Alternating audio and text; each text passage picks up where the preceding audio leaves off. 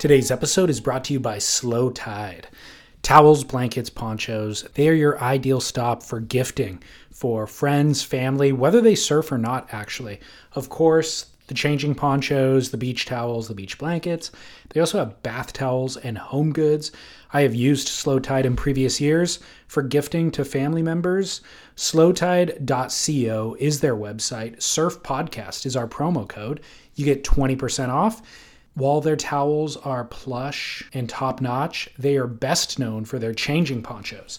And now they make a waterproof version of their changing poncho. So, same warmth, same dual access kangaroo pocket in the front, button snaps, drawstring collar. But this version has a nylon outer shell that slicks the wetness off. So, completely waterproof. Their other big innovation that actually makes for a great gift are their quick dry towels. Rather than being thick and plush, they're actually thin and lightweight, perfect for travel because they pack down tiny, but they absorb four times their weight in water. So they're fast drying. Somehow they don't collect any sand, they are sand free. They're also 100% recycled. All of Slow Tide's polyester products are actually made from 100% recycled post consumer waste, which is primarily plastic bottles. So consider the quick dry towels as perhaps a stocking stuffer, and then a changing poncho makes for a great gift for any surfer. Actually, get one for yourself as well. Slowtide.co promo code surf podcast all one word that'll save you the 20% off your entire order slowtide.co promo code surf podcast enjoy Today's show is brought to you by Athletic Greens. And Athletic Greens is a product that, maybe the only product, in fact, that I actually literally use every single day. The reason I use it every day is because I care about my diet, I care about my health and wellness, and I have increasingly less and less time to really manage that stuff. So, not only is this a fast and easy solution, it's actually the best solution. It's one delicious scoop of powder you mix it with water, you know that you're absorbing 75 high quality vitamins, minerals, whole food sourced superfoods, probiotics, adaptogens, all ingredients that support your gut health, your nervous system, your immune system, your energy, recovery, focus, all the things that we know diet plays a significant role in. So I've been doing this daily for, I would say, at least six months, maybe nine months now. And number one, it just eliminates uh, anxiety from having to think about ticking different boxes for my diet throughout the day. And it's also lifestyle friendly, whoever you are. So whether you eat keto, paleo, vegan, dairy free, gluten free, it is compatible. It contains less than one gram of sugar. There are no GMOs.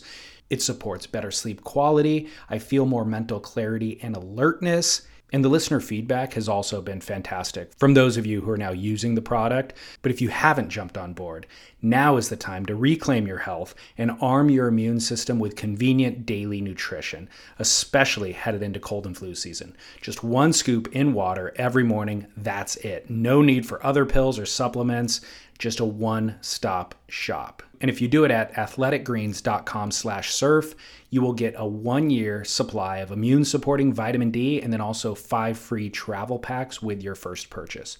So athleticgreens.com/surf take ownership over your health and pick up the ultimate daily nutritional insurance. athleticgreens.com/surf that's what I'm learning to try and do. Be a lot softer and be a lot humbler and and you know and you know I, I will be really honestly the sunny thing has really really shaken me up. Yeah, yeah. I I pff, it really shook me up. It, I just and I know there'd be a lot of people feel like this. Damn, if he hadn't been alone, I would love him to come back, not to surf, but to see if he could sit down. I would like to interview him and just pull apart his head and what that moment was like. To show people that psychotic moment of five minutes or 10 minutes or, or knowing people's pressure points, no matter who or what you are, everybody has that same vulnerability and probably would end up doing the same thing. You've Taking got to admit and be able to look at yourself in the mirror and not say, I'm a fuck up, and go, I'm not well. I have a sickness and I have to be really, really careful. And you've got to be able to define what those trigger points are, you know, like one of mine's rejection, you know, um, the list gets pretty long actually, but um, and and understand, you know, and and I know Sunny had that too. And then when those little voices start, and he talks about the dark voices, and I talk about those dark voices, the enemy, it, it just it takes you to a point where you feel there's no return. And if you have a psychotic episode, which is just fuck it, you know, Yeah. I'm fucking done. When that actually isn't just words, but it becomes the action, then that's when you need someone nearby.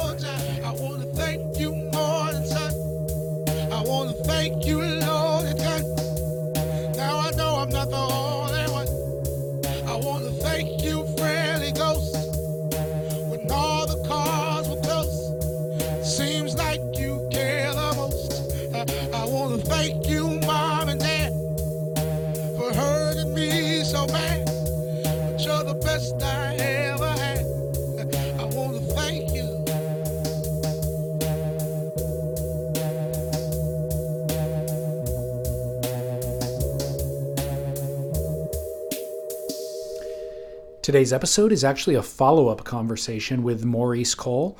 It was recorded six months after our conversation from last week's episode, so it's a follow up to that. It was recorded in May 2019. That's relevant to today's conversation. Uh, that six month window between last week's conversation and now is kind of just enough time for reflection on that conversation and um, also enough time for a couple of major life events to develop, just as Maurice referenced in that opening. So, last week's chat covered topics related to depression and addiction, and today's conversation delves deeper into that. So, again, on surfsplendorpodcast.com, I have posted links to mental health services. And of course, Maurice is not offering advice here in these episodes. It's really just a story of one man wrestling with his own existence and reflecting on his past actions and attempting amends from a new perspective on life. So I hope that you enjoy this. Actually, listen to last week's episode first if you haven't already before you listen to this, because this conversation very much follows that one. Okay. Without further ado, my name is David Scales for Surf Splendor, and I hope that you enjoy my conversation with the great Maurice Cole.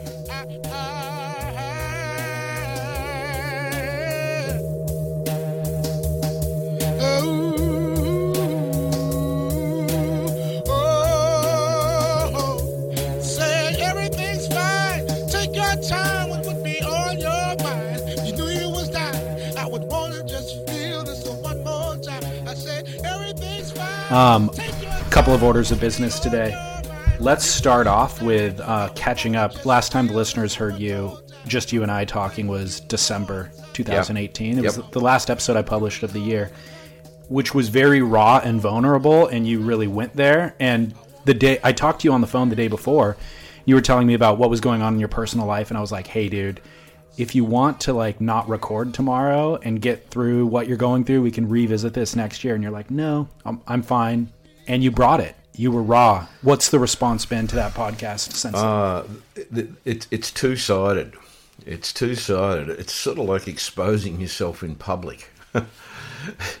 and so there was a real lot of empathy. There was a lot of understanding. People go, I get it. Yeah, you've been a bit, bit not yourself the last 12 months or so. So we understand that.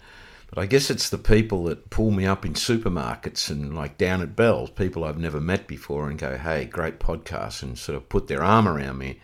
And I realised, damn, everybody knows sort of a lot of my dirty laundry now.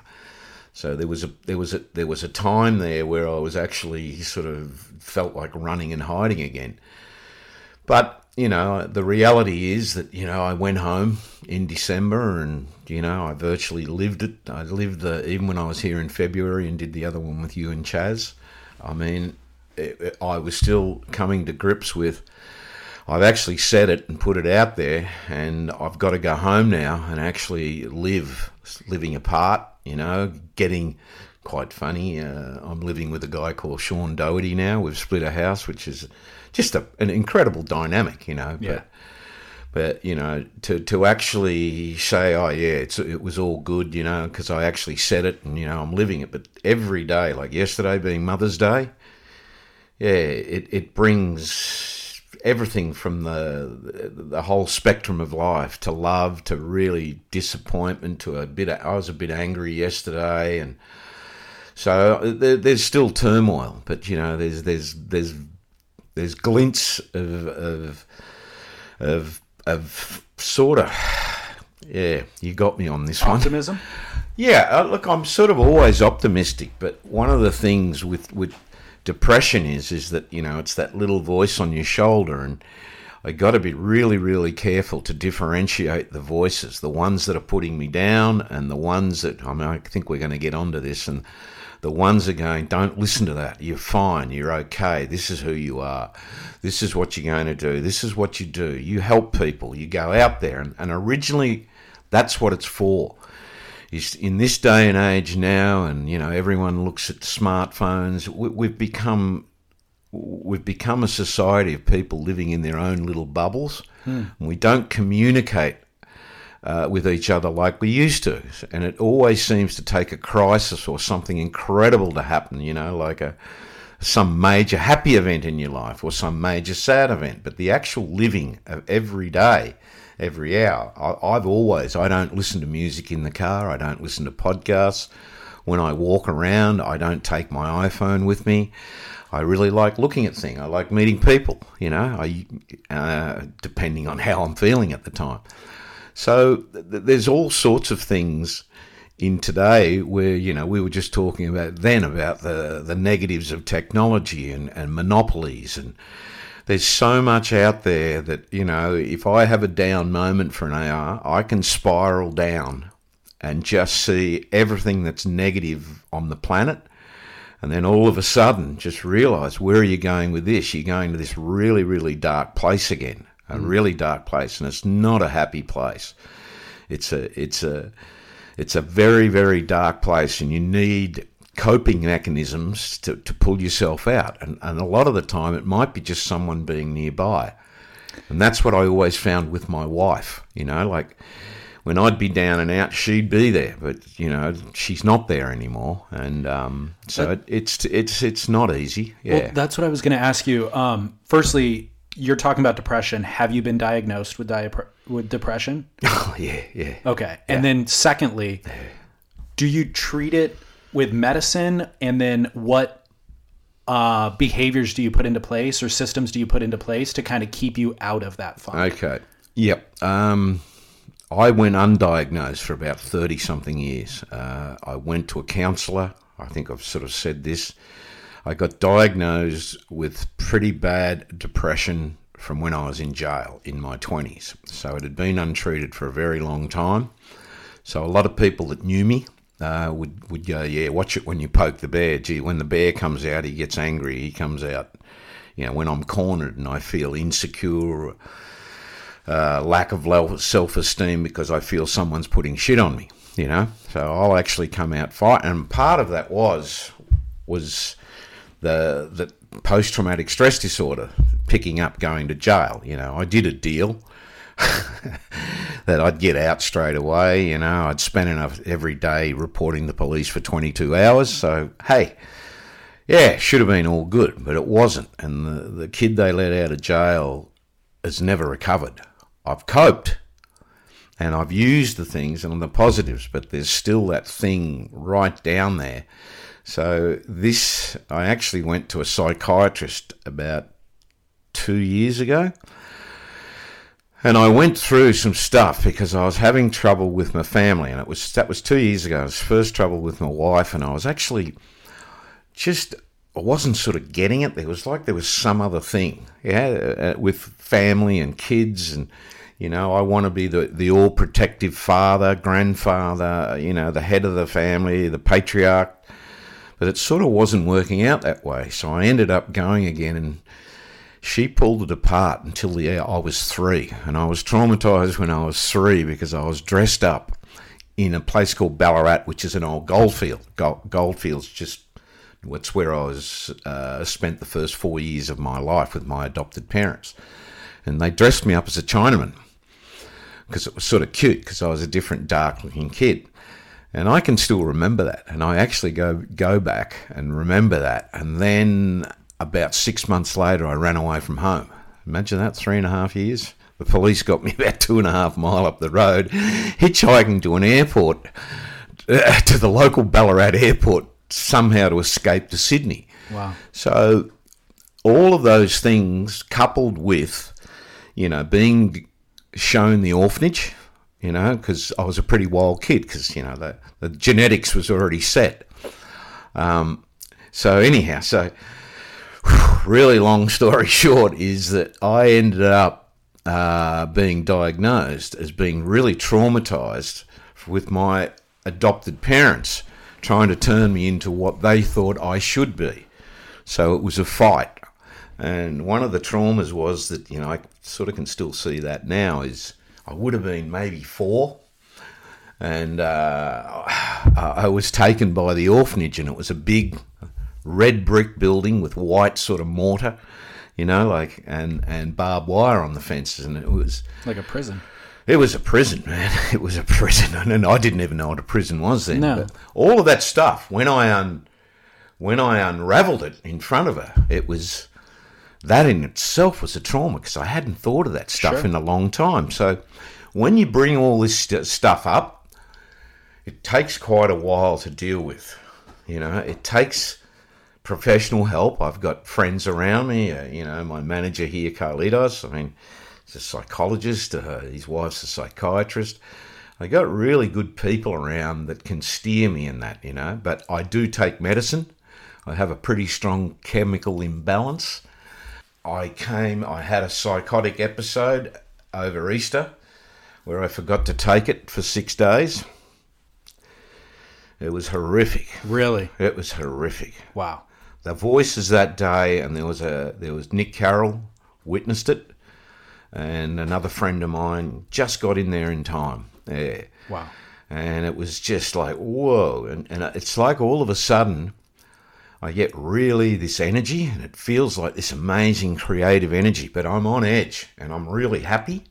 And then it just takes one trigger, and bang, all of a sudden, you know, I'm I'm looking in, at the black hole. I'm looking at the edge. I'm at the precipice, literally. And that usually manifests as anger or rage or just depression, just sadness. Anger, anger with anger against myself, and incredible sadness. Incredible sadness. Okay. That this is what you are. And that's where, and I might as well bring it forward now. Sunny and I have talked about this. And Sunny came here a couple of years ago and got some boards. And I've known Sunny since he was a kid. And uh, we have exactly the same. Uh, when I found out what had happened, you know, and I'm not going to go into any details. I've got too too much respect. It's always possible as a miracle, but I know exactly what he went through. Yeah, no one there for that that psychotic moment where he just said, I, he can't handle himself. You feel like you're doing the world a favour by checking out. Really? Yeah. Oh yeah. Yeah. So what It's not about it, it's it's it's Sunny and I have the same thing because we've always sort of you know and I've been like uncle to him and um, you know going back instances with Dane Kealoha cracked him once in, at Huntington. And Sunny was a kid, and it was Sunny's hero. And it, it, it, long, long story short, in the end, I'd go to Dane and go, "What'd you do that for?" And then he'd go, "Well, he pulled my leash." And I go back to Sunny, and Sunny would go, "What'd you pull his leash for?" And then go back, and then, and then Dana said, "Well, well, he shouldn't have been so close to being leash." And Sunny's gone, "Man, I don't know." So I actually. Uh, I actually uh, invited Dane for breakfast one morning at, at Diamico's, and I invited Sunny. and they both saw each other, and I said, You two fucking sit down, will you? You know, and I just sat them down, and I just said, Well, fuck you two, you're fucking Hawaiians. You're brothers. You're both the fucking same. This is a younger version, for fuck's sake. Man, in the end, and I said something pretty funny at the time. I said, if you guys, if you fucking two Hawaiians can't get, I'll bash fucking both your heads together. You know, and I sort of made the move to just grab them both by the back of the head, and they burst out laughing. Yeah. Yeah, Good. And and and that that's the moment. That's how long I go back with Sunny. So. Uh, Sunny and I opened up when when he came here a couple of years ago and just ordered some guns and he just wanted to sit and talk and we've talked on the phone. I've talked in Hawaii to him, but this one was, it's like, what do you got? What do you got? And we started digging down. Oh, really? Oh yeah, yeah. We analysed each other, and he was starting to go through. You know, um, he was starting to go to some of the clinics and stuff, Okay. and he was dealing. What he was dealing with was exactly the same thing as me, except you know, mine is a lot older than it. I don't know the specifics. Like I'm able to tell you now that I can go back to jail, and that that was like a turbo turbo boost onto what I already had as a, a pre five year old you know, and plus what I went through at school and everything else, all the other shit. But that, when I've actually boiled those points down, yeah. Is there is there anything that anybody can do in your support system or the people around you to prevent terrible things from happening? I'll tell you what. The last thing you do is feed, feed. You're a legend. You're strong. Really? All of that. Okay. That is, it's nearly counterproductive. Because that's the stuff we're running away. I just want to be normal. I want to be a fucking person. I just, I don't want to be. Legends are dead. You know, a real legend, it just all of these terms get thrown round just so loosely, and you, you don't realise. I mean, I've only made one little comment about Sunny. I've got some photos, I've got some stuff like that, but it's not about that. It, it's uh, what I saying. You're strong, hey Sunny. I, I understand people's best wishes, but for fuck's sake, educate yourself on. You know, be there. If you've got to ask someone, "Are you okay?" because you feel like they're a bit down or something, and they go, "Yeah," don't accept it. We'll fucking lie and bullshit to you. You know, be there. Just make sure you, you, you put your guard up. Maybe stay a distance. Maybe make a call every now and then. Maybe drop round and, and knock and how you doing and and and you know d- don't tell someone. Don't feed the bullshit. Don't feed the don't ego. feed the ego. Don't feel the facade. Feed the facade. Facade. Sorry about that. How do you how do you feel about um, seeing all the Instagram posts of people in support of Sunny outwardly, but also to me a lot of it just feels like they are virtue signaling. Like, hey, Yeah. I have one photo of Sunny. Now's a good time to post it, so I'm going to post it and write something nice to Sunny. Is it positive? What are your thoughts? you just wouldn't read them. Uh, If, Okay. If if you know, and we pray that Sunny comes out of it. But the amount of people that I see pray for Sunny, I mean, do you really believe in God? Are you just, is that a throwaway line? I don't know. I've seen some posts from people who I know are atheists and that, and they're all praying for Sunny, and they're saying saying stuff like that. Do they actually know what that means? I mean, Sunny, Sunny, Sunny's a born again Christian. He's fought, he's fighting for his life against you know we, like to think as those dark little voices as as the enemy as Satan, you know, and it makes it a lot easier to deal with that you're under attack by a dark force, and it's not just you. There is light. There there is a really good side to us. You know, anyone and everybody who know really knows Sunny knows he's got a fucking heart as big as big as Texas. He's got a heart of gold, mate. Yeah. But there's been episodes where, and I've got exactly the same. There's episodes where I've hurt people, and you know, it's like that story I was telling you. I got out of jail, and you know, I'm sitting in a bar. I just told what this one the other day. I feel really bad about this still. I don't even know who it was. And he's looking at me at the bar, and I realise now he's going, "Oh, I think that's uh, Maurice Cole. I think that's Morris Cole. Wow, he's looking pretty good." And I'm looking at him and go, "What are you fucking looking at?" And he goes, "Nothing." And I thought he called me nothing. And I just fucking ricked over and I cracked him one, not once or twice, but I could have fucking killed that guy. When in actual fact, he was just trying to say, "Hey, I'm just sort of minding my own business." He was starstruck.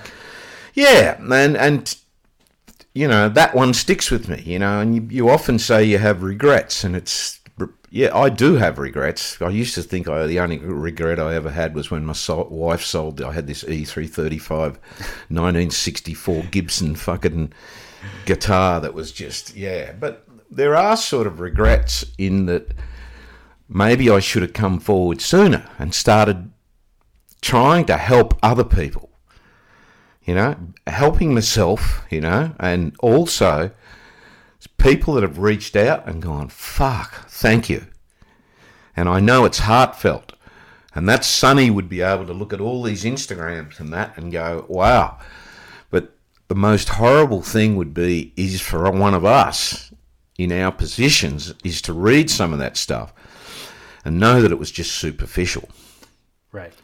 That's what I that's what hmm. I worry about too as I go through it because I know I've gone off Instagram. Have like, you? I've tried to go back on and do business. I've got all this new, all this new incredible stuff happening, amazing news, and you know, yeah, and I've just yeah, I so I have new optimism in the internet um, based on your podcast that we published to see the outpouring of sincere, heartfelt, earnest support for you. I did not anticipate because the internet is generally veers towards um, the most sensational thing you could possibly say, and a lot of negativity, of course, and a lot of critical, you know, just being critical of people. So I presumed that's what the response would be. And to see the exact opposite almost revitalized my faith in humanity. It was like, oh my gosh, yeah. vulnerability from you ended up cultivating meaningful connection, you know? Well, and and uh, that's it's it's not a just sometimes you know you've got to do something, and it's it's partly for yourself, but it's you know I've always done that for other people. You know, and that's one of my my wife's criticism that she always thinks that I gave more to other people than back to the family. Hmm. So you sort of do. You take for granted that you know your wife or your family or you know, and then probably went surfing and should have been somewhere else doing something with the kids or something. Blah blah blah. But it is what it is, and I look at both my kids now, and I couldn't be more proud of, of where they are, where they are, what they're doing. They've gone through some hard times, rough times. They're still going through it now with us. But it's when you say me, it's we. We. There's, it's not just me who's got depression and PTSD, and who's got issues. Man, it's it's like a fucking epidemic out there. I agree. You talk about youth suicide. Some of the shit I've had to deal with since I've on this trip here, with people with cancer, people down, people out, people fucking overdosing. I mean, there's been some pretty horrific days since I've been here because I realised I, I've finally got myself settled at home, but I travel everywhere. So I come across another whole uh, group of people here with with great energy, you know, like great energy going up and surfing Point Dume and uh, Malibu the other day, and that's a really high day. The next day there was some shit happen. I'll tell you after. I, I don't think I can say that Sure. on here. And it just wrecked us, you know. And I had someone, you know, someone in tears, just a very, very someone we know, and because of what's happened in the family, and so, you know, you absorb that and you absorb more and more. And then I go home and I've got more at home. Hey, if there's anyone in France that needs a help, hopefully you can't speak English and you're not listening to this. but, you know, I'll be going to France in, in about three weeks. So, you know, and there's dear, dear friends there. And so, you know, even when I go to Japan, places that are my second homes and so it's it sometimes feels like you know it on bad days it feels like I'm carrying just this one ton, ten ton load, and then you know I've got to go home and just just go to sleep, and sometimes I have to take a sleeping pill and just to get through. Uh, yeah, But I think that the what is so counterintuitive is that it sounds like it would be a huge emotional burden to hear all those other people's grief and to be a support system. But the way that you're wording it seems to indicate that it actually fuels you. That it isn't a burden for you. That it, act, it- that when you're alone by yourself, that's the burden. yeah. But when you connect with other humans Yeah. and lighten their load, it actually lightens your load as well. Well, you can help them process it. You can help them. I mean, it's the whole thing about giving feels a lot better than taking. You know, I mean, Which that's is counterintuitive. just- exactly. So, you, are you the problem or are you part of the solution? And because I have the knowledge and experiences, I find myself counselling people a lot. you know, but and you that do. lightens your load too. oh, that lightens the load. Yeah. So, I um, go ahead. Can I have a sip of your coffee or something? Yeah, you can have the rest of it. It's cold though. It doesn't matter. I just need. I think my mouth's starting to stick together. You can Ah, finish it. Perfect and black. Oh, have you got a hit of vodka in there? you kidding me? It's whiskey. Huh? It's whiskey. whiskey. Come on, man. I can taste whiskey. Um, so when I hear those, when you and I had that conversation previously, it reminds me that I need to be more aware of what people in my life are going through. Like, because, You know, I get through every day pretty easily and kind of superficially a lot of the times. And I have these peripheral relationships that I maybe don't invest in as much as I can. And I have conversations like that. And it reminds me, like, oh, shoot, I should check in with so and so. I could say this because this person won't listen to the podcast and they're not connected to the surf world at all, but a friend who's in recovery for alcoholism. And I got off, he called me on Tuesday. I haven't spoken with him in six months. Called me on Tuesday to reveal that he had a pretty significant relapse over the holidays and like spent a week living out of his car and wife is still there for him but really was on the ver- verge of kind of abandoning and or leaving and I felt so terrible after getting off the phone because I had not reached out to him for six months. I've thought of him during that six months, and my thought was, eh, I'm too busy right now. The holidays are here. Like, I'll check in with him later. But also knowing if he wasn't checking in with me during the six months, it's probably not a good indicator. So I'm thrilled he's now back kind of in recovery and currently on the straight and narrow, but I feel guilty that I didn't check in. Well, luckily he made it. So now you know this person. Okay, he reached out to you. Yes.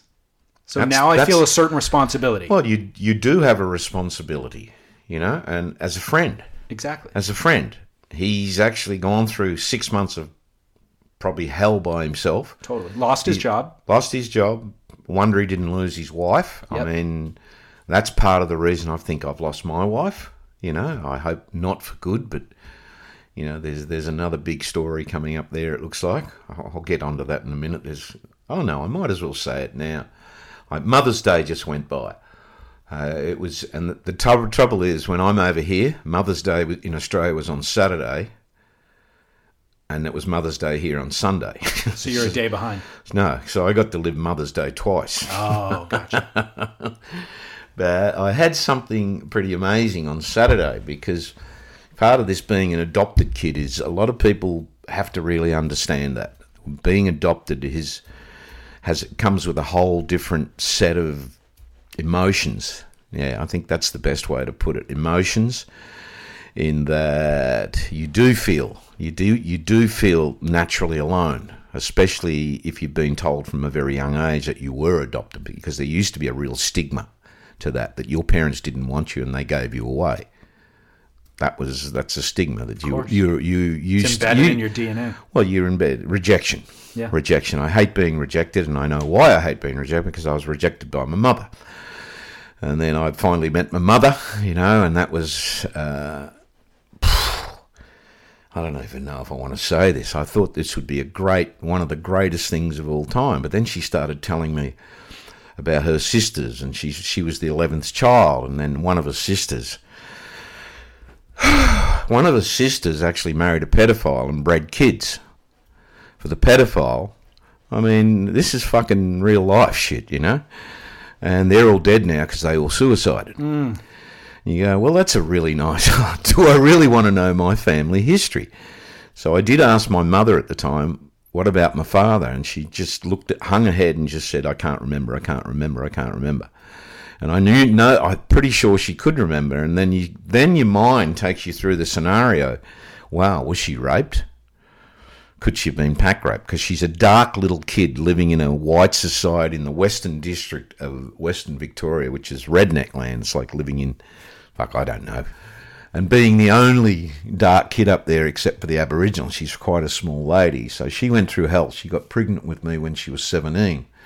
So there was no hope of ever finding out the father.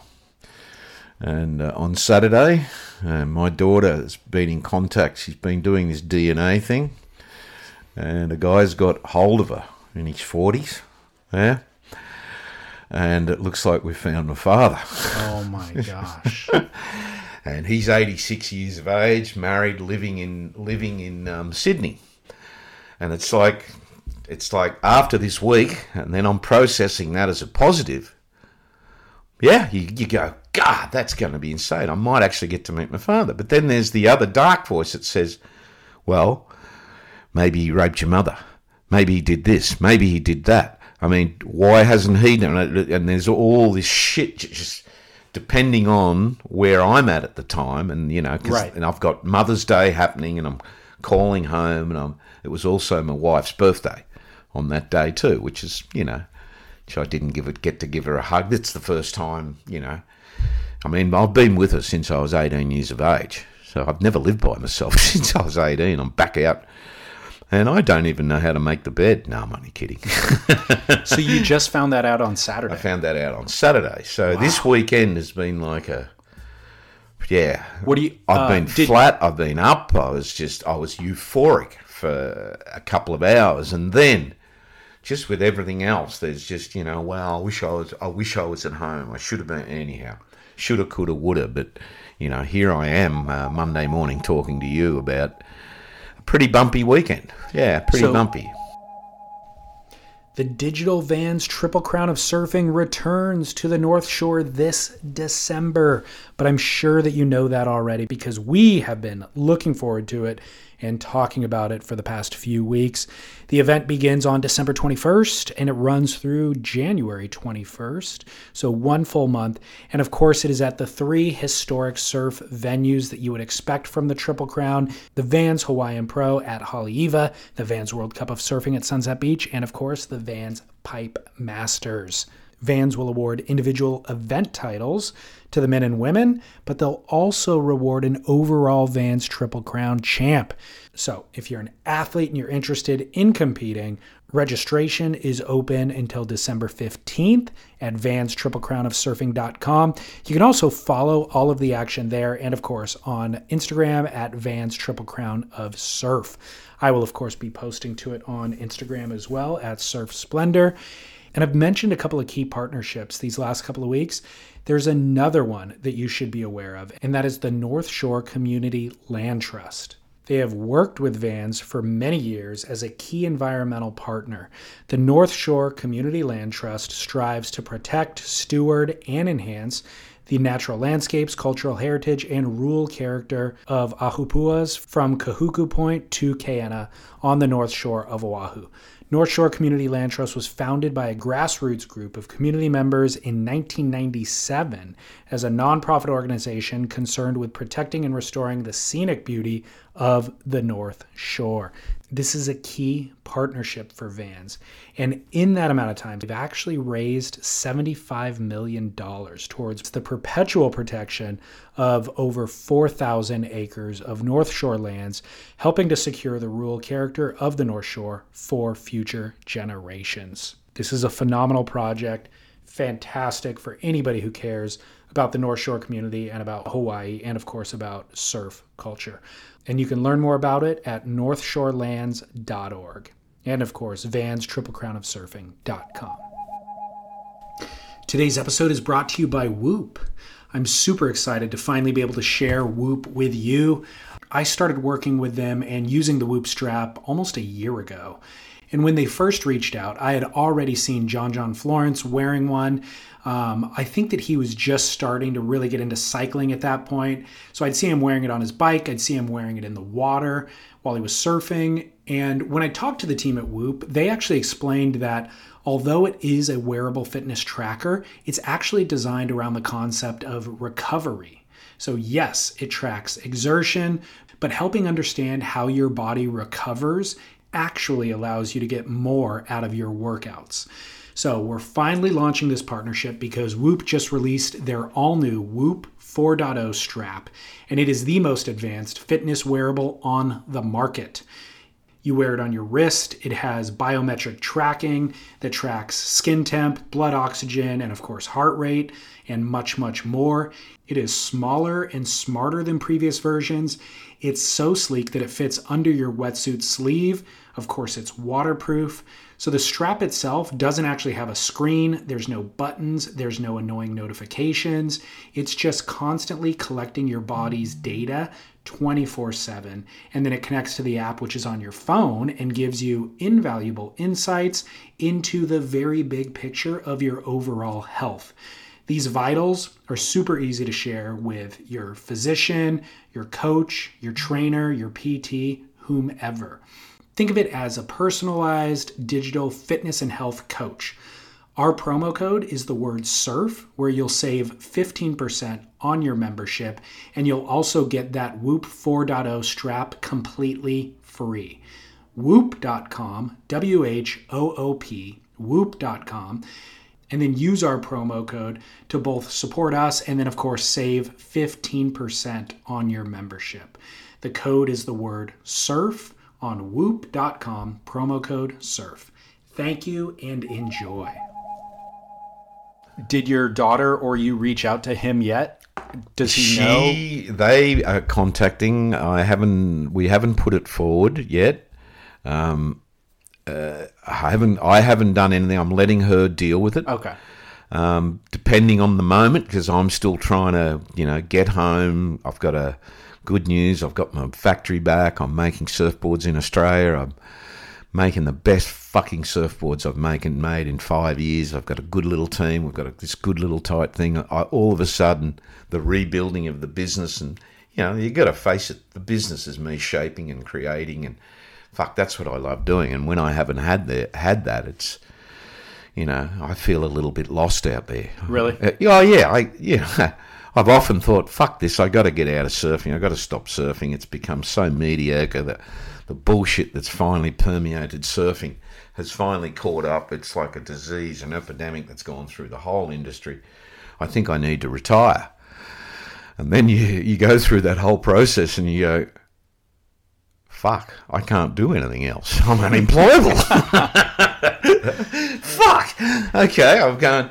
I look at those people. I go, do to the stop and go signs, and I go, well, fuck. You're 65 years Yeah, of age. yeah, you're, yeah. you're retired. Then no one's going to give you a job.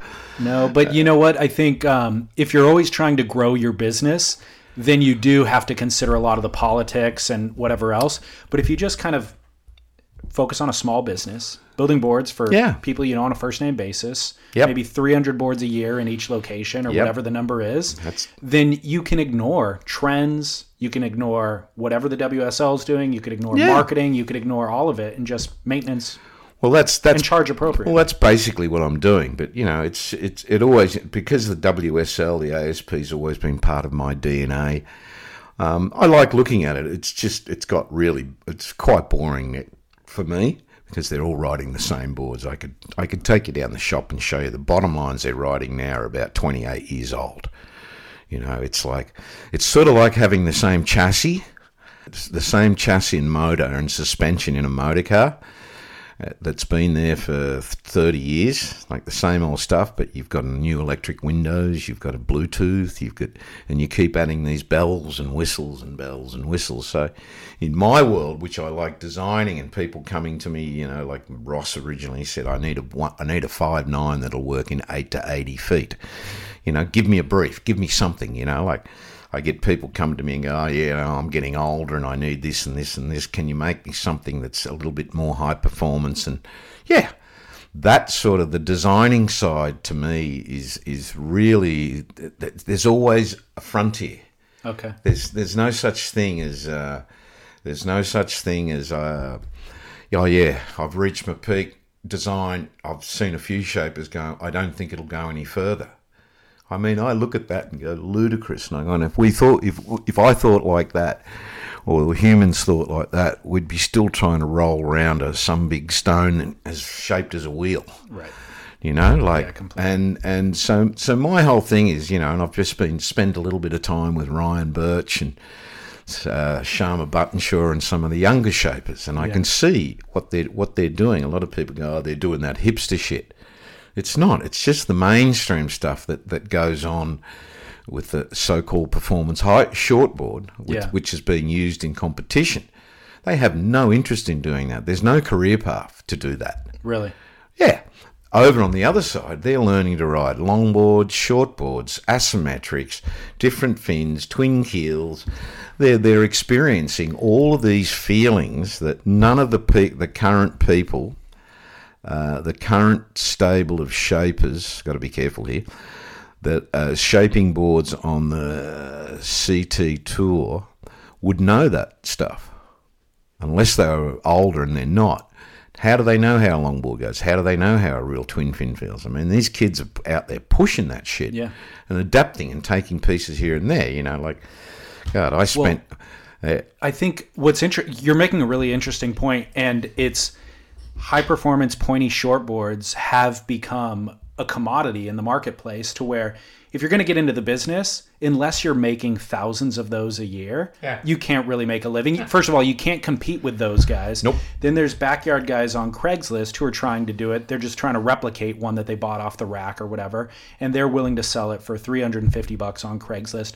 So there isn't a career path for guys like Ryan or Shyama, and they're almost forced to then do these kind of one-off handcrafted things. And I think that's been really really good for surfing as a whole and for board building as a whole because now they're actually very focused on hydrodynamics and Yeah. board design and what works and why it works. It's almost like a resetting of the learning curve. and they've shaped them all off the blanks, Right. and they've finally realised that pre-shapes are unbelievably good. They both and love using pre-shapes because they're not getting sore arms. That means they can surf longer, surf more, and they have their own. They're putting their own, they're logging in their own stuff. It's just a tool. It's just a tool. So wait, those guys are using pre-shapes? Is that what you're saying? Fuck yeah, yeah. Okay. The ones that aren't using pre-shapes either haven't got enough work, or they're sort of trying to propagate some myth that hand shaping has this intrinsic quality that pre-shapes don't. And there's two types of pre-shape. There's the pre-shape you do that you do as a stock board, where you can finish in ten minutes. And it's like the other day, I I, I did a uh, I did a, a reverse V. I wanted to change it, and uh, this young kid Brandon came in and watched me, and it took me a, one hour and forty three minutes to reshape the pre-shape to get what I wanted. And then the next day, Timmy comes in, and we take the specs and what I've done by eye. I don't know how. I don't know how to, to log on. I don't even know how to design on a computer. Got it. I've got really good people, much better than me, that do that work, and then I go in and whittle away. You know, I whittle away, and uh, I've still got really, really gut feel on curves. And it's Eric Arakawa who told me, you know, a few years ago we did a gun, and he said it's perfect. It came off the machine. I said, "Are you kidding? Look at this. Look at this." And uh, anyhow, so uh, I just he just went, "What do you mean?" And I said, "Come back in an hour." And then I get my block and I whittle away and I clean it up. And he comes back and sees it in an hour and goes, "Oh my god, that's so much better." To his eye. And then he just sort of looked at me and went, "Wow, I think I've lost my gut feel." Hmm. So Eric shapes quite a few boards off the blank now, and gets in there and gets the feel and trying to get that thing that we all know. I can tell. I can tell when something special happens. Yeah. You know, and because I'm not a very good craftsman, like people say, why don't you do the boardroom show? And I said, if you saw me in there with my old Makita, I am the worst craftsman. I would be in the bottom 10%.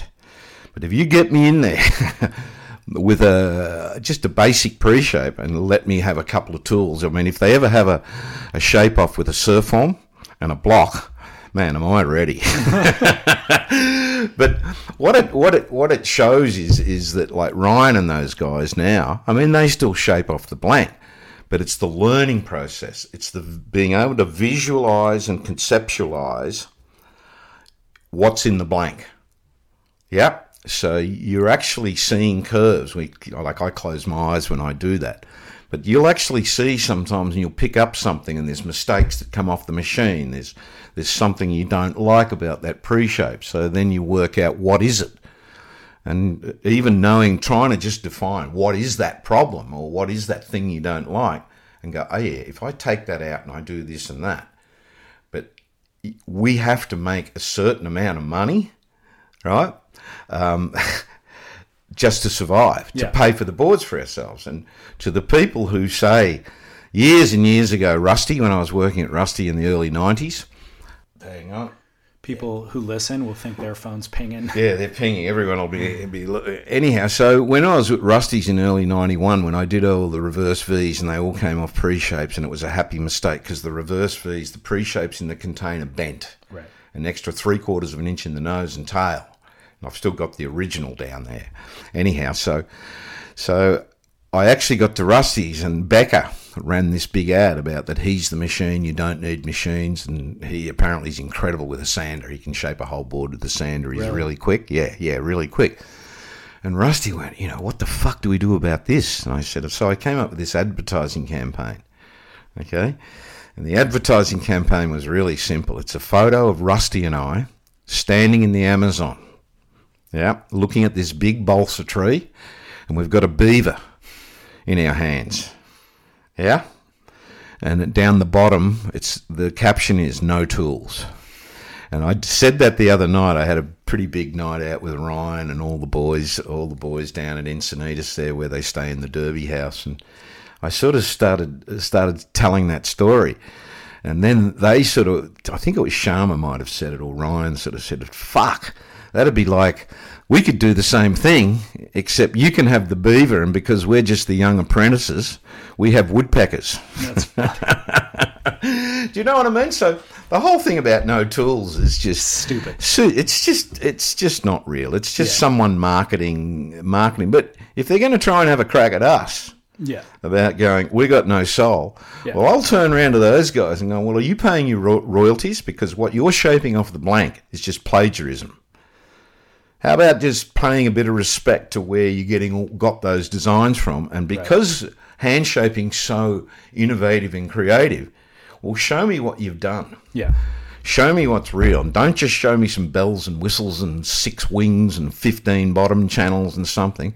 Show me something that goes better than any current boards. Yeah. And that's what being a designer is. Yeah.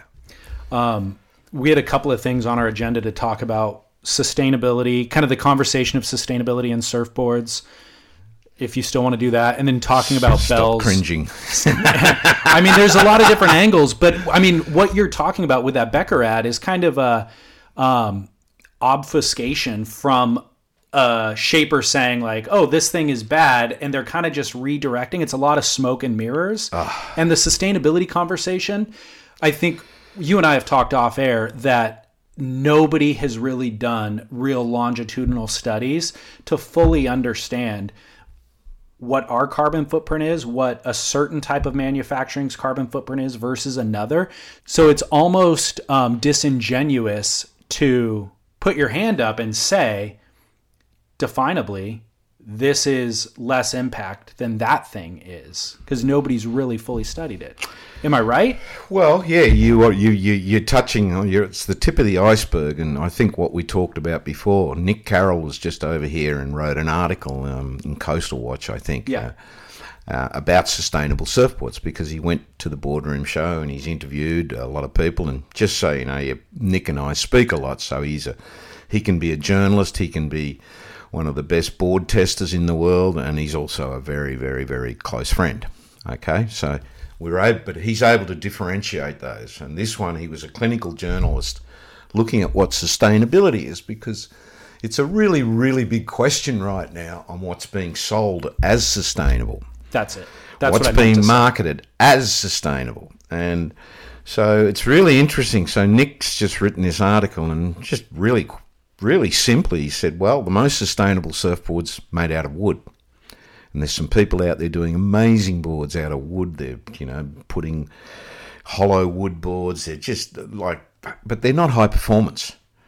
They're beautiful pieces. You could probably get a little bit of performance, but not to where we could surf them in our everyday lives, you know, and perform at the same level at what we're performing now. Where you'd never see a CT surfer riding one No, of those you never boards get in a and anyone that's, uh, you know, they're, they're very, very limited performance-wise, a wooden surfboard, let alone how the hell would we make a million a year or whatever it is, whatever the world market is. But so, okay. And they're expensive.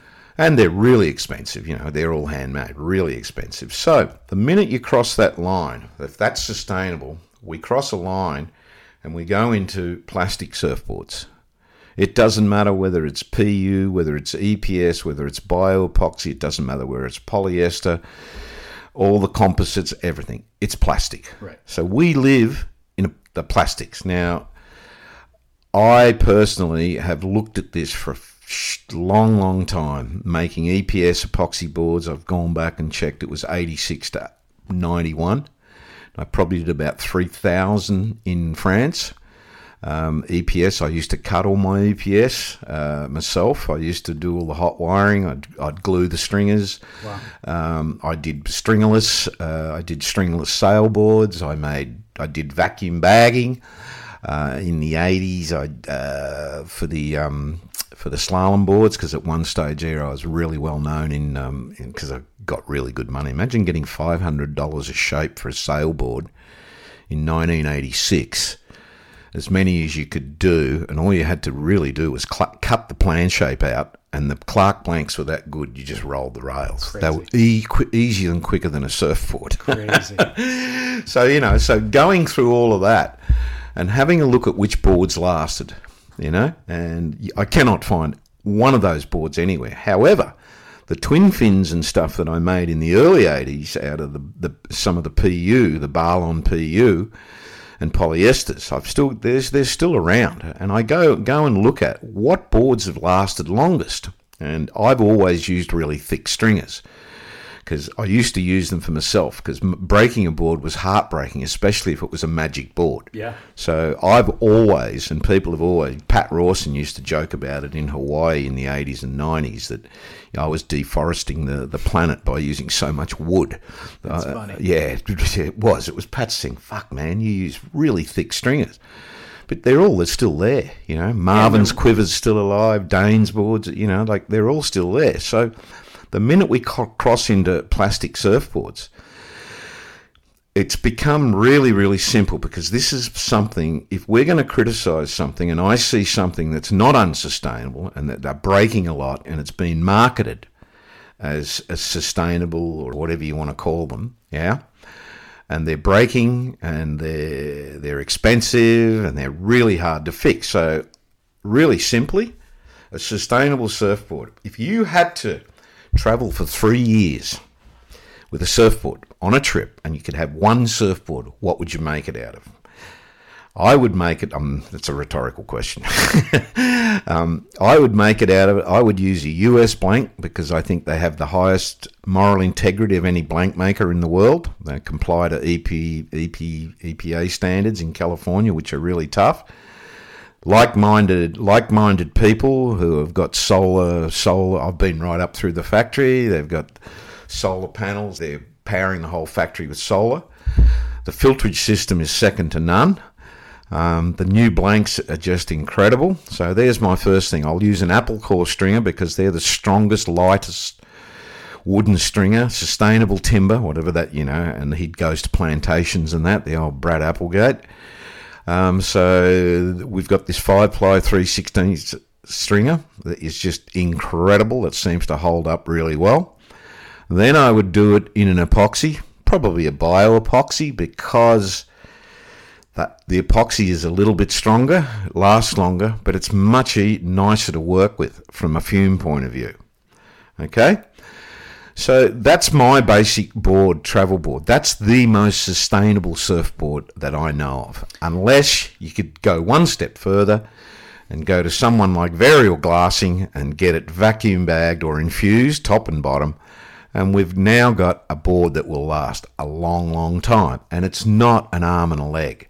Okay. But all the, the stringless EPS, all of this sort of stuff that's out on the market is, to me, it's just cheap junk. But the one thing you're telling doesn't account for is the EPS is recyclable. So even if the EPS breaks earlier, you can recycle EPS foam. Yeah.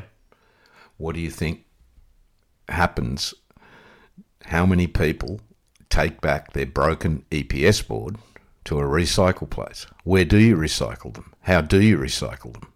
Those are good questions that deserve just- answers. Yeah, oh, there's answers, but you know, it's it's like when you find out now with EPS, it's slowly but surely being banned. The fumes off burning EPS will kill you.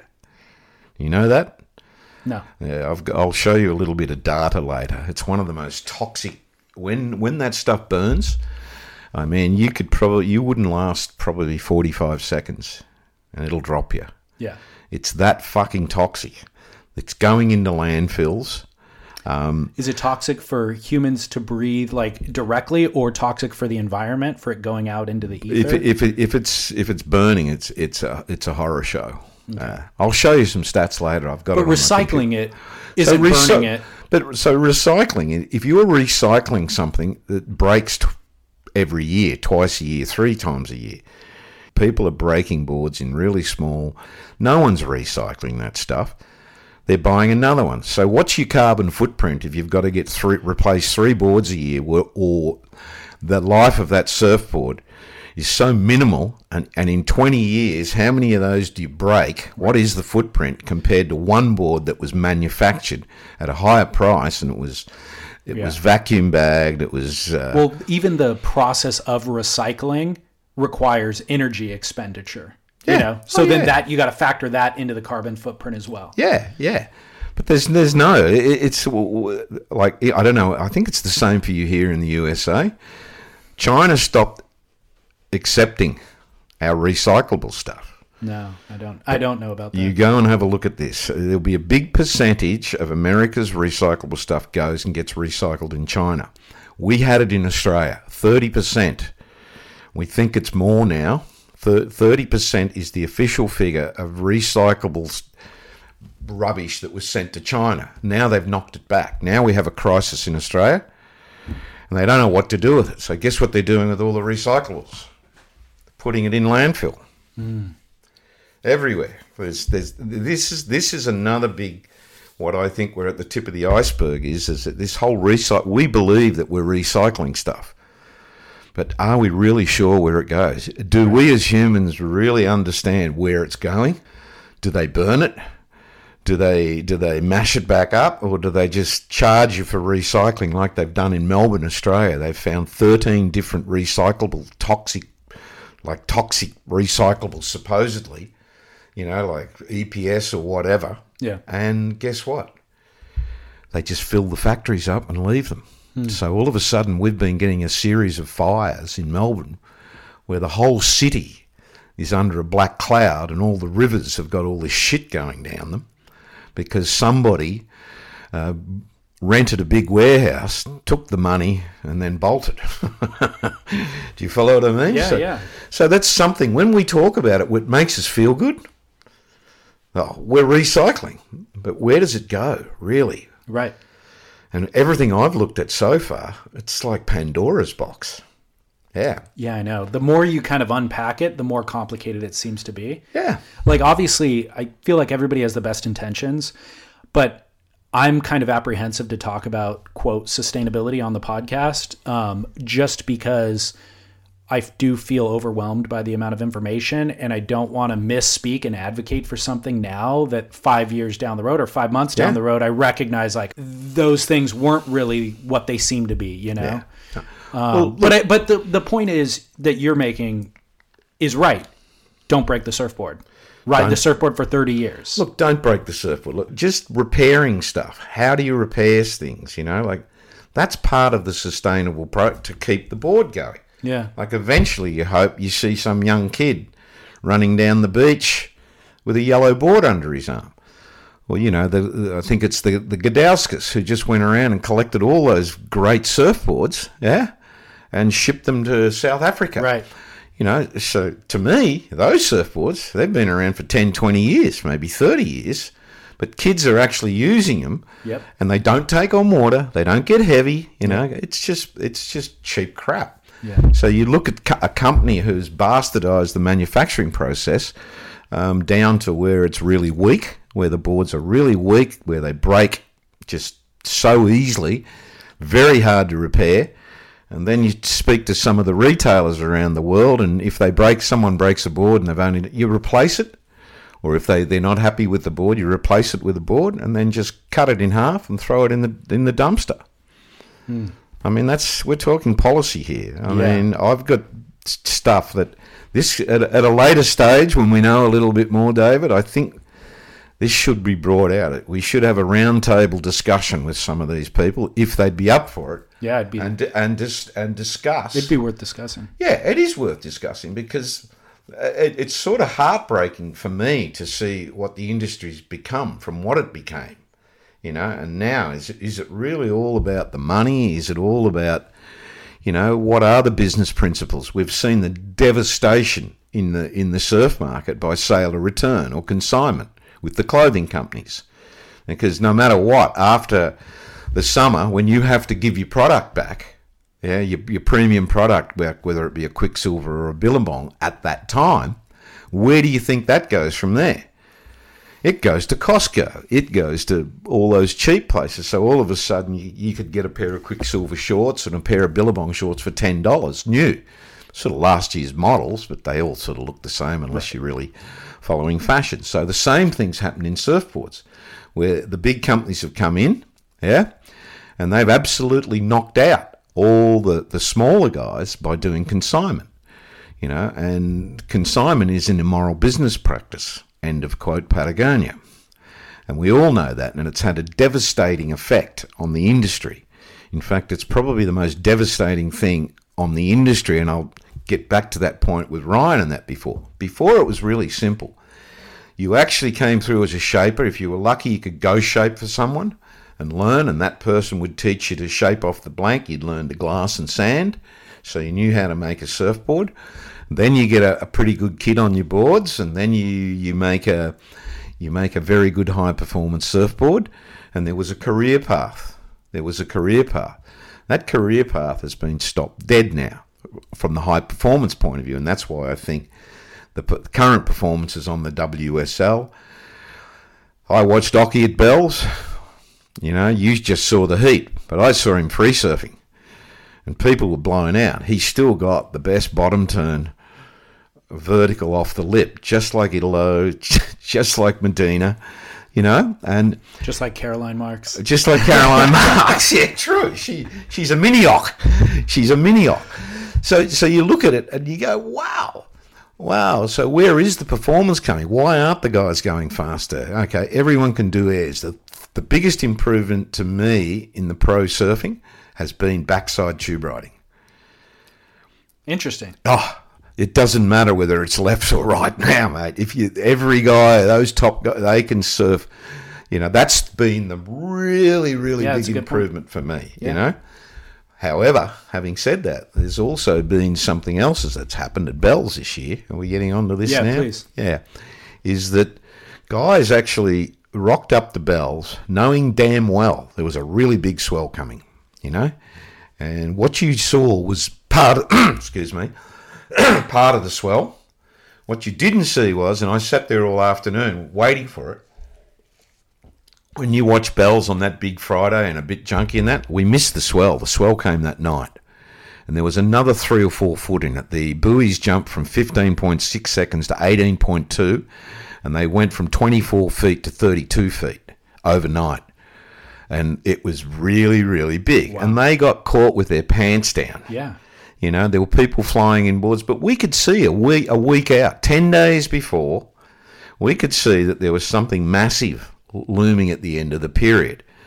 And to, to know that Bells, when it's up around those seconds, it's a really strong wave. Everyone says, oh, yeah, it's big and flat and that. You go out there and you'll get your ass kicked. You'll get buried there. You'll get, you'll get dragged 50 metres underwater. Right. You'll end up on the button. I mean, Italo's lucky to be alive. So is John John. That button, my best friend died on that button, and he was the best. John Pawson, he was the best waterman out of all of us. Just bumped his head, and that was it. So you look at all these, and I, I sort of went. Yeah, I, I love going back to racing car driving. It's like going to a uh, being a professional race car driver, and you see that the next tournament or the next race, it's going to be wet, and you go, ah, fuck it, I'll just take the slicks anyway and you didn't take your wet weather tyres. What are you doing the whole time in, in rain on slicks? you're actually nursing it and sliding everywhere all over the place. And that's what I saw on that Friday. I've never seen people so unprepared. People were flying boards in from California. There were guys flying around. But like I said to, to Tony and Seth Moniz, they're going, "What do you think? What do you think?" And they came out to the factory, and I was had a really good talk showing them boards. And I said, "What board would you surf at Sunset Beach at eight to ten feet with twelve foot sets, but with a strong northwest wind?" They went, "Oh, a seven two or a six eight.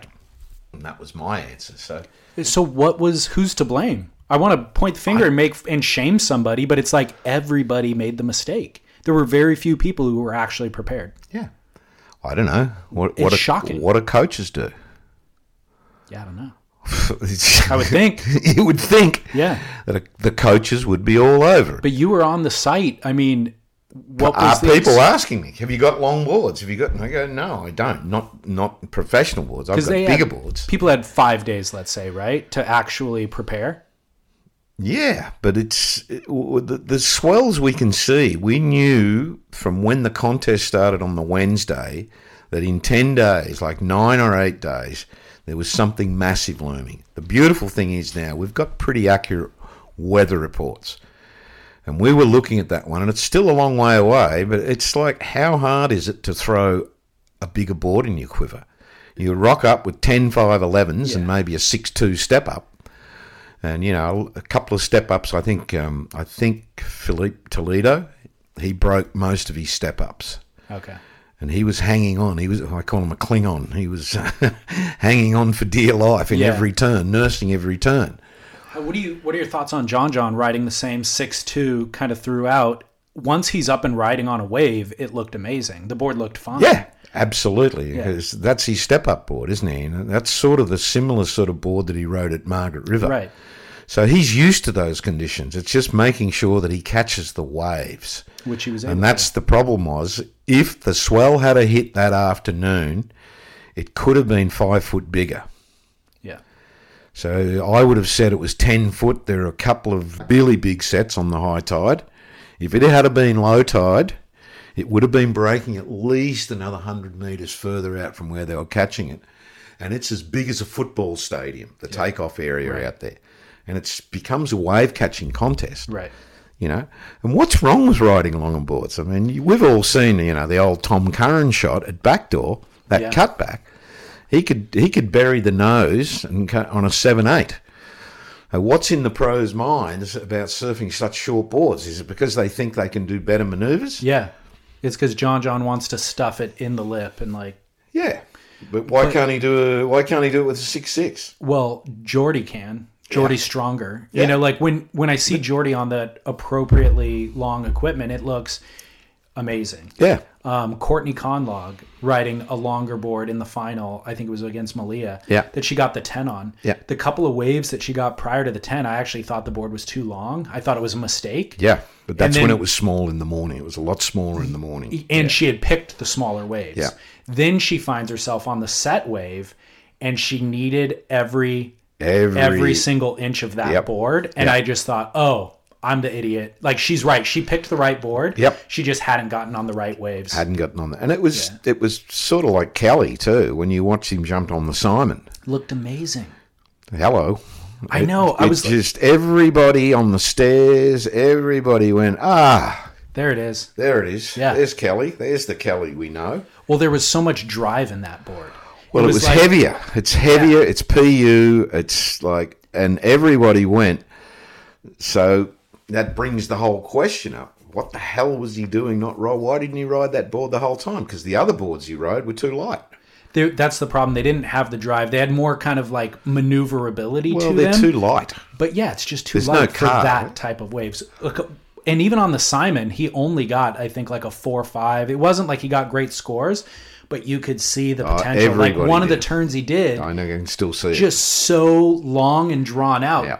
And that's what the walls call for at Bells. Yeah. Like, that is what. Yeah, no, those little light top turns and stuff like little check turns and that you've got to be able to do. That's why John John won Yeah. because he could do rail turns, and that's what Kelly could do on that board. But Yeah.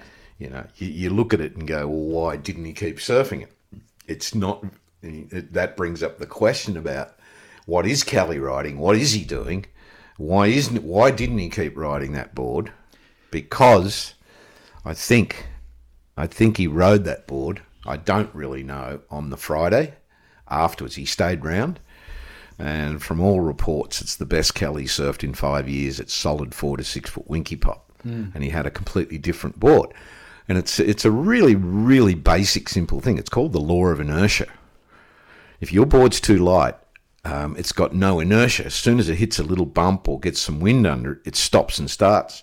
When you've got a little bit of weight to the boards, it just means it'll cut through the chops and that, and, and it actually, you can actually carve and do longer lines because then you're using the, the rails of the board. You're not having to use just the tail of it and do little flick turns or check turns off the top, and you know, and I think that you can see people aren't getting scored for those waves. I mean, Kelly didn't get any really, really big scores like he used to when he No, was he didn't. riding the PU boards. At, at about, and and that, what, that was what sort of blew me out was when you watched the advertising for um for for the uh, WSL and showed some of the old bells. There was a couple of waves of Kelly and Parker and everything, and you watch how Kelly was surfing then on a PU board, it's night and day. Longer board too. Longer board, yeah. It was so gnarly. That one rail grab top turn.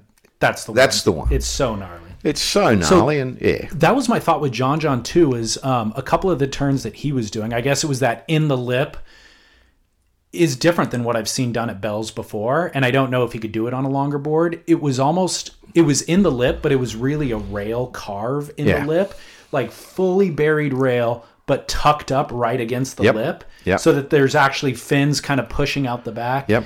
Um, it was innovative and gnarly. Like I, I don't know I've seen it before. yeah. No, it's you're right. The only the only time I've seen it is on guys on their backhand. Yeah, there, exactly. Which, which can go, you know, and and That's Bell's exactly right. Bell's is nearly a better backhand wave, I think. Yeah. You know, the waves I ride are different. They're way over on the inside. You know, another hundred meters further inside. Everybody knows that low tide rink and I've got special boards, much faster boards than anyone else has got. Certainly not me, you know. And you can ask all the pros; they've seen it. You know, Mick and I don't know, going all those guys, Jordy and that. And they go, "How does he make those waves all the way, all the way through?" to where they're sort of looking in the bowl where they're taking off. I've already come 75 yards or meters, you know, mm-hmm. and it's all about the equipment, you know, and having a much faster board and, and designing something specific for those conditions. But the backhand is like watching Occy in that, you know, and Wayne Lynch. I'm going back to Wayne Lynch and that famous shot of Barton. Barton's in the heat. Mm-hmm. Wayne's out there and Wayne's upside down under the lip. And Barton's just out in outer space. I don't know if you've ever seen that Yeah. show. It's a classic, you know. Yeah. So Wayne was doing vertical backhand reentries. Even in 1970, the first time I saw Wayne Lynch surf was at Bell's in 1970 at the World Titles. And everyone's, Rolf Aurness and everyone else is doing these long speed lines down Bell's. Wayne was going off the bottom, straight up into the lip and hit it. Then he'd do another one and go straight up into the lip and hit it. And then usually he'd fall off on his last turn because he was going that damn fast and the equipment was this roll bottom thing. But if you put it in today's today's judging, he'd probably get a 4.5, Yeah. but the others wouldn't get over 1. You know what I mean? So so I've always seen the backsiders there. Um, the backsiders actually have an advantage. You know, that's why I think, you know, Caroline Marks, it's just a matter of time, you know, how many bells, you know, she, she gets because that wave suits it just like Occy. Right. You know, so so you're right. With with John John, yeah, he's got that forehand thing and then Medina looked so solid. Italo was hanging on for dear life. Toledo was hanging on for dear life. Jordy looked pretty good. He went to a longer board, shorter. The- You know, everyone was jumping around a little bit. Like, I'm not sure whether they think that extra two inches feels a little bit because they haven't surfed a little bit too long and they can't do it. But, man, you have a look at all the turns they do when they come out of barrels and stuff when they've got longer boards, you know, even backdoor. I think they're still riding step up boards, but it's a different wave. But sunset, you don't ride a 6 2 at sunset, do you? No. Huh? Or if you do, John John might. yeah, That's about it. He might, yeah, but um, I know we have time constraints. We both have appointments to get to. yep, um, You're looking svelte. You're looking thinner than the last time I saw you. Yeah. You healthy? Yeah, I'm pretty healthy. I've got some got some tests coming up. I've got a, a few little issues always, but it's always nags there. I've got a pretty important bunch of tests in July, which is another defining moment. I try not to dwell on it, but Well, um, last I time haven't surfed a lot, but I've, yeah, I'm losing losing a fair bit. I'm trying to trying to get back into surfing. I'm just wondering at which level now. You know? Well, last time we recorded here, uh, or the December episode, you were off to Morocco, uh, which you were hoping to surf a bunch and do a magazine piece, and then you ended up getting injured and not Yeah. being able to surf. I'm carrying that many injuries now. I've Okay. st- still got a bit of a suspect knee. I've got a stomach thing that knocks me over. I've got a couple more cancer tests. I've got dodgy. I, I, I've got I got 53 years of surfing yeah, uh, injuries Yeah. that I've never been great at doing the rehab. I've got shoulder reconstructions, things in my back, knees snapped this, broken that, blown ligaments, all of that, and it's catching up to me. But it's you know I'm 65. There's actually a part of me I'm sort of alternating between. I'd really like to become a successful businessman because it's like another frontier. Most people retire at 65 and uh, possibly never, probably never felt more relevant, but probably never more vulnerable because people now know the story.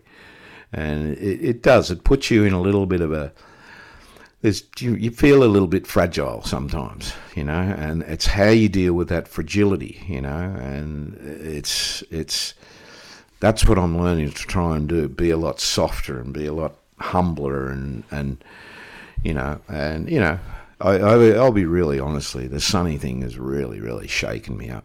Yeah. I, I, pff, it really shook me up. It, I just, and I know there'd be a lot of people feel like this. Damn, if he hadn't have been alone, um, it probably wouldn't have happened. Yep. And the buttons that were pushed on a phone call probably probably shouldn't have happened either. But it is what it is right now. And we're dealing, and we we really are. You know, there's a lot of us are really, really praying for Sunny, and we're praying for a miracle because you, you know, I would love him to come back, not to surf, but to see if he could sit down. I would like to interview him and just pull apart his head and what that moment was like.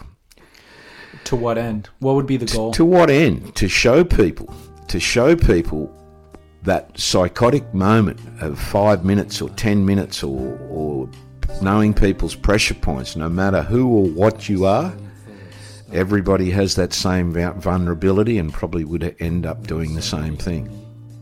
Yeah. Yeah. I think it's important to state no emotion is final.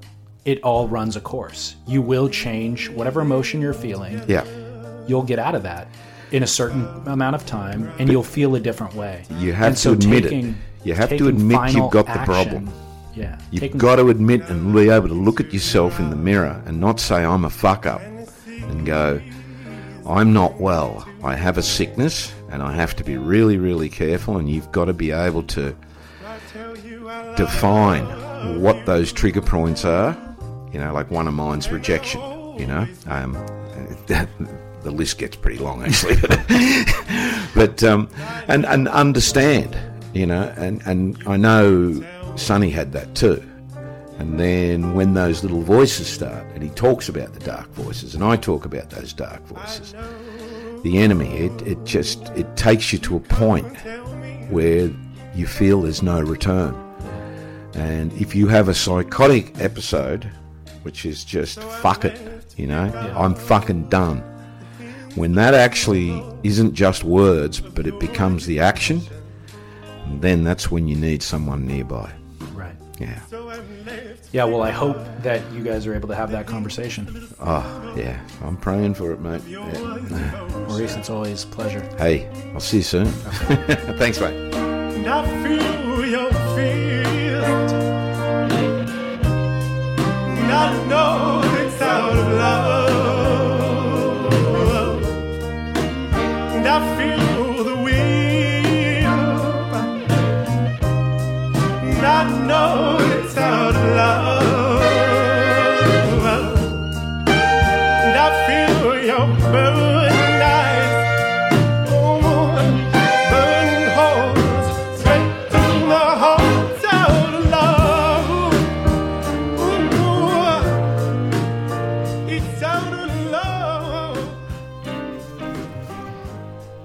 have it, the great Maurice Cole. Of course, I have linked to everything that we discussed in this episode on surfsplendorpodcast.com.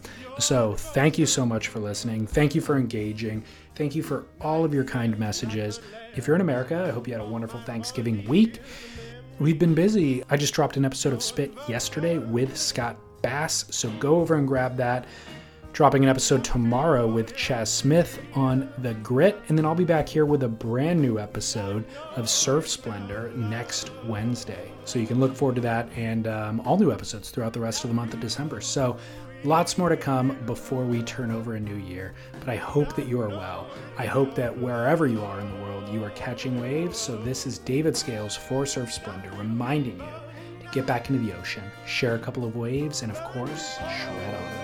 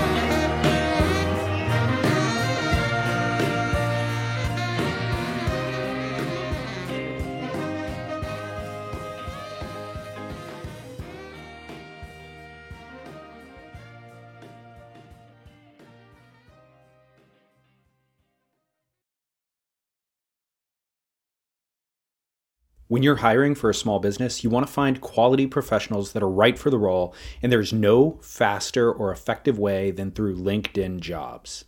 Your time and capital are precious, and there is a powerful resource that can help you focus on what you're good at and integrate people into your team seamlessly to help grow your business. LinkedIn Jobs has created the tools to find the right professionals for your team efficiently and for free. LinkedIn isn't just another job board, Everyone is already on LinkedIn with their resumes and references, and now LinkedIn has designed a hiring platform to connect you with candidates specifically qualified for the job that you post about.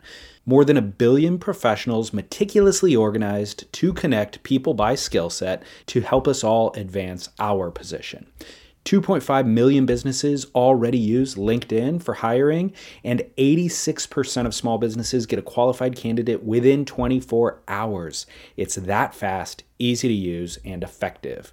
LinkedIn Jobs can help you write job descriptions, filter the right person to you, and give you the tools to help you interview them like a pro linkedinjobs.com slash surf is where you go to post your job for free yes totally free. That's linkedinjobs.com slash surf to post your job for free.